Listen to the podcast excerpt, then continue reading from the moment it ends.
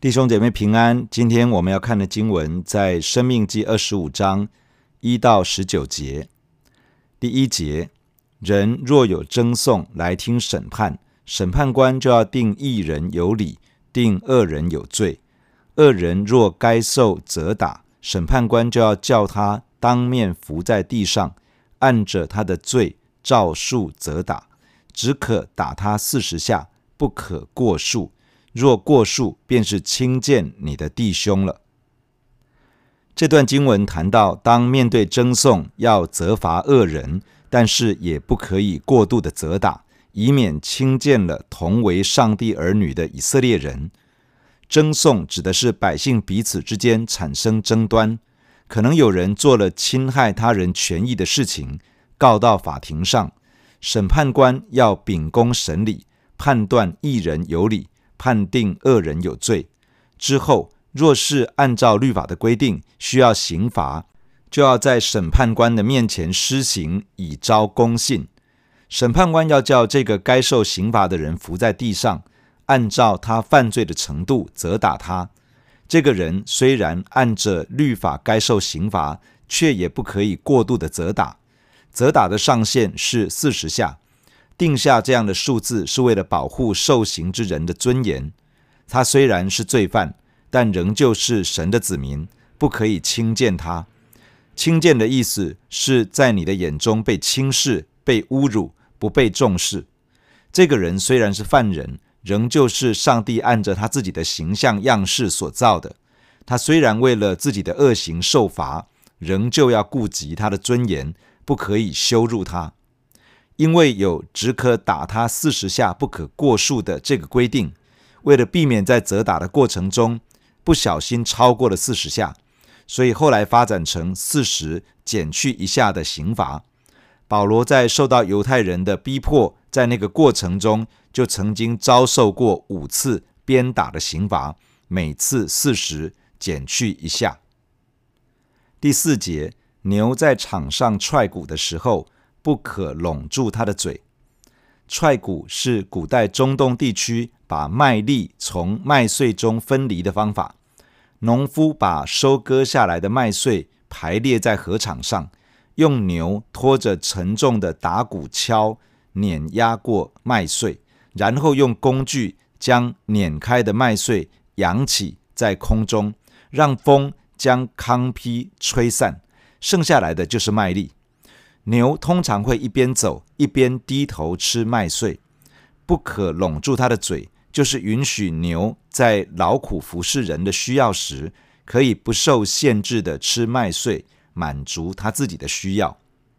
这个规定表达了上帝的顾念，表面上看起来是顾念耕种劳作的动物，但是其中有更深的含义。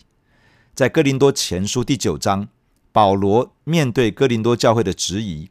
分诉说，传福音的人有权柄，靠着福音养生。保罗所引用的就是《生命记》的这段话，说：“难道神所挂念的是牛吗？不全是为我们说的吗？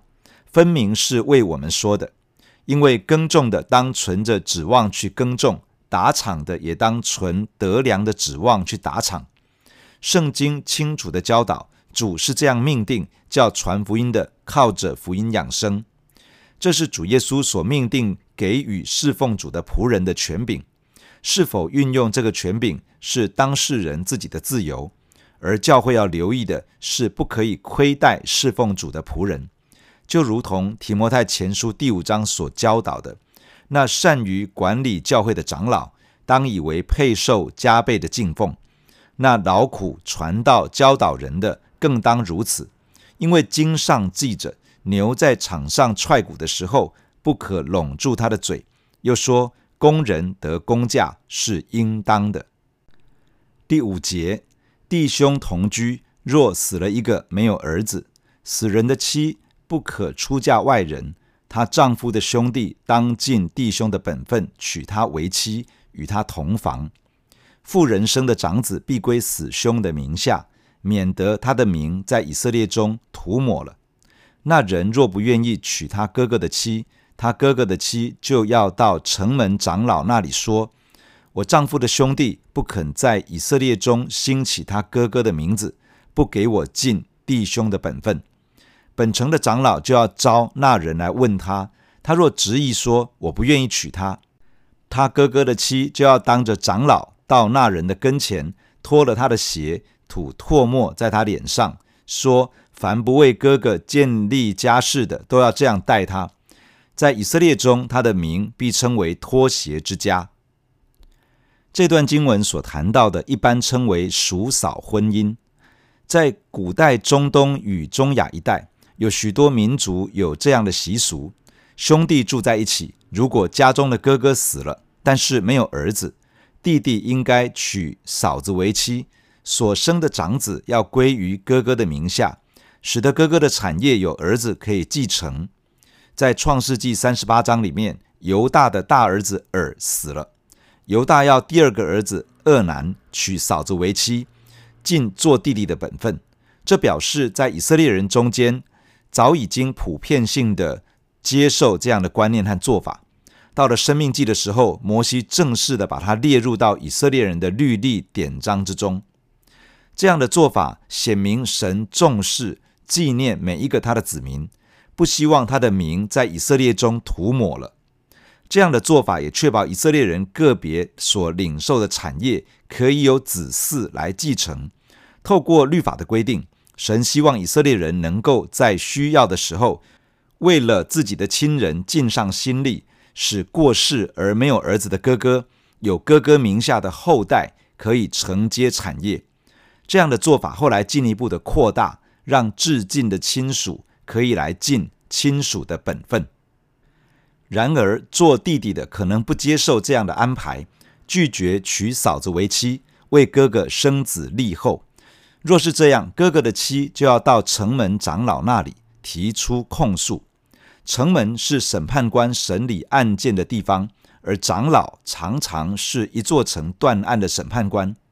这城的长老受理这样的案件之后，就要把那个人找来讯问。假如这个做弟弟的执意不肯娶嫂子为妻，这嫂子就要当着长老的面到这个弟弟面前脱了弟弟的鞋子，并且吐唾沫在他的脸上，宣告说：假如有人不愿意为自己的哥哥建立家室，就要受到这样的对待。而这样的人在以色列中要承受一个羞辱的名，叫做脱鞋之家。为什么要脱鞋呢？为什么要吐唾沫以示羞辱呢？在古代中东的地区，脚踏田地是依法取得土地所有权的象征。脱去所穿的鞋子，象征着放弃得到土地的权利。将鞋子从一个人交给另外一个人，表示权利和义务转移出去。在当时的社会，可以接受多妻的做法。一般认为，只有想要得到哥哥产业。才会拒绝娶嫂子，为死去的哥哥留后代。因此，做嫂子的要把这个弟弟的鞋脱掉，表示弟弟丢弃这个义务；还要吐唾沫，表示对弟弟贪图产业之动机的质疑。在这里提到做嫂子的说，这个弟弟是不肯对我，也就是这个嫂子尽兄弟的本分。这是什么意思呢？为什么是对嫂子尽本分呢？嫂子成为寡妇，弟弟作为亲属，当然应该给予帮助，而整个以色列社会也会特别看顾寡妇的需要。若是单从照顾生活所需的角度，并不一定需要娶嫂子为妻。可见有另外的原因，律法要弟弟娶王兄的遗孀。在创世记第三章提到，女人的后裔要伤蛇的头。这女人的后裔预表的是上帝为世人所预备的救主，可以打破蛇的头，让落入罪恶与黑暗权势之下的人类有翻身的机会。因此，以色列的女子会期待自己成为生下那个后裔的女人。在摩西律法中，透过叔嫂婚姻的规定，让每一个还没有生儿子而丈夫已经过世的女人，还有机会成为那特别的后裔的母亲，或者是在那一位特别后裔的族谱里面有份。事实上，路德就是因为这样的规定而有机会与波阿斯结亲，生下了厄贝德。路德因此成为大卫的曾祖母，也因此进入到耶稣基督的家谱之中，在女人的后裔的族谱之中有份。第十一节，若有恶人争斗，这人的妻近前来要救她丈夫脱离那打她丈夫之人的手，抓住那人的下体，就要砍断妇人的手，眼不可顾惜她。这里提到有两个人在一起彼此争斗，其中一个人被殴打，处于劣势。这个人的妻子为了救自己的丈夫，不要继续被打，伸手抓住殴打她丈夫的那个人的生殖器。这样的行为，律法判定要将这个妇人的手砍断。这个妇人的行为肯定与情欲没有关系，而是为了救人，情急之下。动手要攻击对方的生殖器，而这样的攻击很有可能造成对方无法生育。若是真的造成这个人睾丸受伤，他也就无法进入耶和华的会，与神渐渐的远离，也与神子民的群体渐渐有了隔阂。第十三节，你囊中不可有一大一小两样的砝码，你家里不可有一大一小两样的升斗。当用对准公平的砝码，公平的升斗，这样在耶和华你神所赐你的地上，你的日子就可以长久。因为行非义之事的人，都是耶和华你神所憎恶的。这段经文所谈到的是一种欺骗的行为。砝码原来的意思是石头，是标记着重量的石头。升斗原来的意思是伊法，是一种大约二十二公升的容器。用对准公平的砝码，公平的升斗，原来的意思是当用准确公正的砝码，准确公正的依法。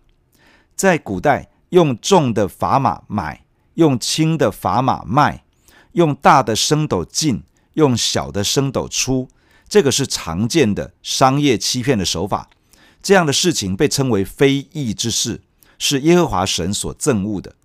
假如神的子民在这些事情上用诚实正直的心去面对，他们就可以在应许之地上长久居住。相反的，若是他们活在欺骗与不义之中，即使进入到应许之地，最后也无法长久享受在神应许的福分里面。神是圣所中的神，也是生活与职场上的神。无所不在的上帝在圣所查看我们的敬拜。收纳我们的奉献，他也在生活与职场中观看我们的所行所为，在圣所中讲求用虔诚敬畏的心来敬畏神、敬拜神、侍奉神，在生活与职场上也要用同样的态度去处理各样的事情。信仰与生活不应该是切割的，应该是一致的。第十七节。你要纪念你们出埃及的时候，亚玛力人在路上怎样待你？他们在路上遇见你，趁你疲乏困倦，击杀你近后边软弱的人，并不敬畏神。所以耶和华你神使你不被四围一切的仇敌扰乱，在耶和华你神赐你为业的地上得享平安。那时你要将亚玛利的名号从天下涂抹了，不可忘记。这段经文谈到以色列人要如何对待亚玛利人。亚玛利人是以色列人出埃及之后第一个主动攻击以色列人的敌人。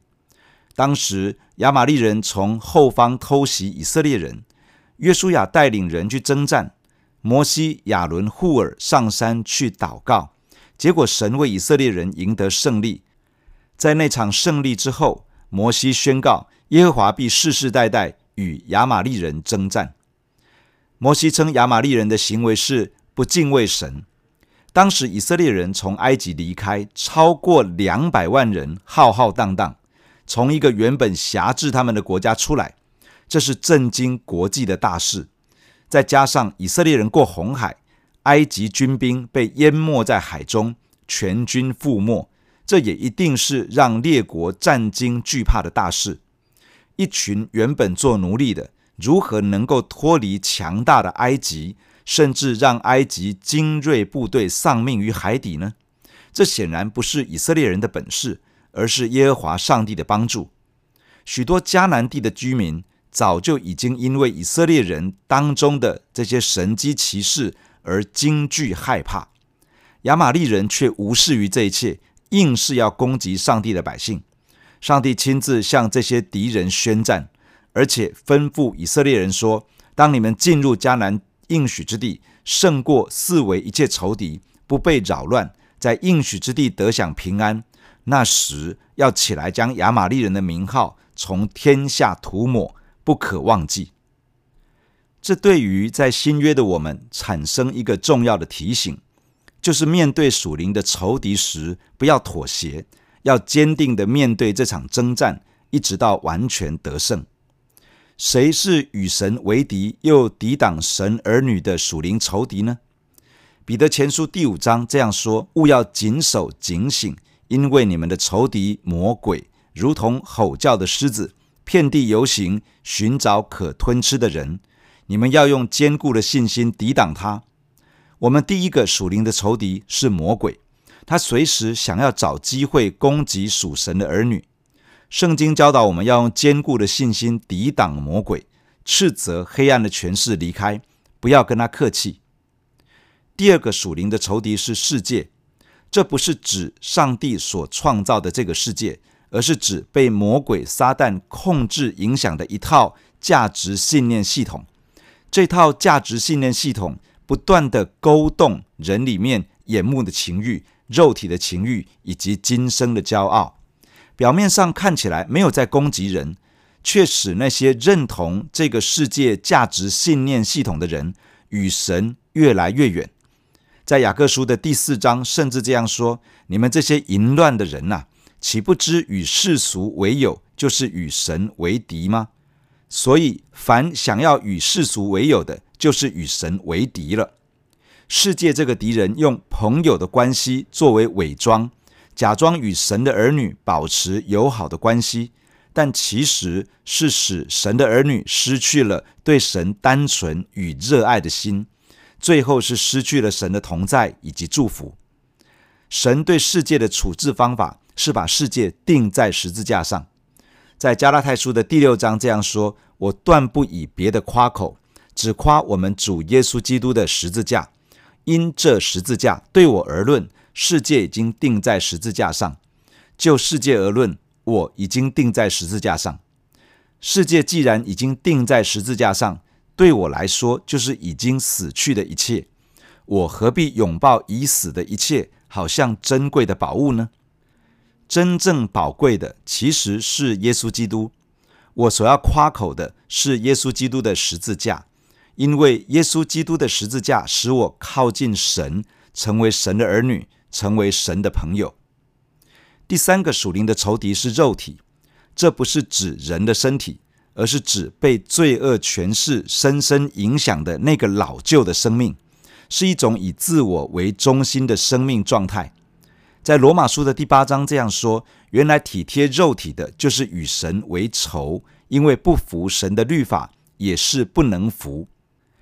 体贴自己里面自我中心的老旧生命，就会落到与神为敌的光景中。神如何处理肉体呢？也是把肉体钉在十字架上。在罗马书的第六章这样说：我们的旧人，也就是肉体，和他同钉十字架。使罪身灭绝，叫我们不再做罪的奴仆。透过耶稣基督的十字架，神将肉体钉死，让我得到释放与自由。我会开始有一个新的能力，可以不照着自我中心的生命形态去思考以及生活，可以放下自己，也就是舍己，倚靠着圣灵加添力量去遵行上帝的话语。面对魔鬼、世界以及自我中心属肉体的生命，不要妥协，要征战到底。神必定会加给我们力量与恩典，来经历属神的得胜。弟兄姐妹，让我们一起在神的面前来祷告。亲爱的天父，我们感谢你透过今天的经文来对我们的心说话。亲爱的主，我们感谢你，你把我们从黑暗的权势当中拯救出来。你把我们从罪恶过犯中拯救出来，你赐给我们一个新的生命，让我们可以成为上帝的儿女。主啊，我们在你的面前，谢谢你，因为你赐给我们得胜的权柄跟能力，让我们在面对属灵的仇敌的时候，我们可以跟他对抗，而且与他征战，坚持到底。亲爱的主，求你帮助我们每一个弟兄姐妹，我们面对属灵的仇敌，我们面对魔鬼。我们面对这个世界的价值信念系统，我们面对肉体这个老旧的生命、自我中心的生命形态，主，我们面对这些属灵的仇敌，我们非常需要你的恩典。求主不断地帮助我们有一个坚定的心智，面对这样的征战的时候，让我们没有放松、没有妥协，而能够坚持到底。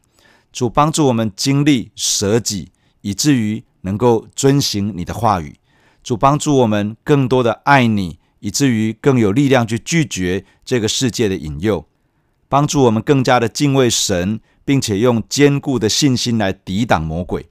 主啊，你应许说魔鬼必离开我们逃跑了。主啊，愿你不断用神的圣灵充满在我们的身上，带着我们打这美好的属灵的仗。主帮助我们经历得胜，倚靠着你做刚强的人。谢谢你听我们的祷告，与我们同在。我们感谢你，奉耶稣基督的名，阿门。假如你喜欢我们的分享，欢迎订阅并关注这个频道。假如你从今天的分享中得到帮助，欢迎你分享给更多的人。愿上帝赐福给你，阿门。